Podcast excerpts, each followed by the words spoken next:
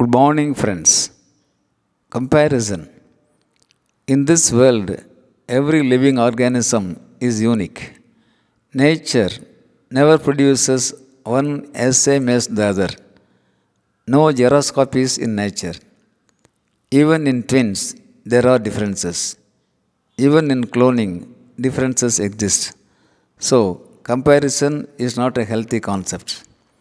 All comparisons are odiousness. Whatever we are in life, whatever we do, we are ahead of someone and behind someone. Yes, always we are ahead of someone and behind someone. Comparing is distracting and destructive. Comparing with ourselves brings improvement, but comparing with others brings discontent.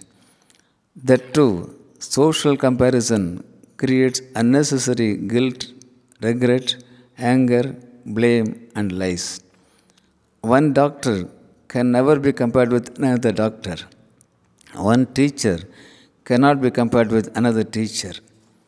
Comparing between housewives, servant maids, even comparing children, and so on, is a common, unfortunate social habit which is disturbing and dangerous. The environment one belongs, the circumstance one lives, the lifestyle one grows, all these can never be the same. Psychology says comparison is the thief of joys. Comparison is a disease. We should vaccinate ourselves from this and feel free. Each one of us has a different, unique identity. No one can be skilled in everything. We should not get into others' shoes. We should develop a self right attitude and grow. Psychology suggests a few tips for success. Make a commitment to grow daily. Value the processes than events.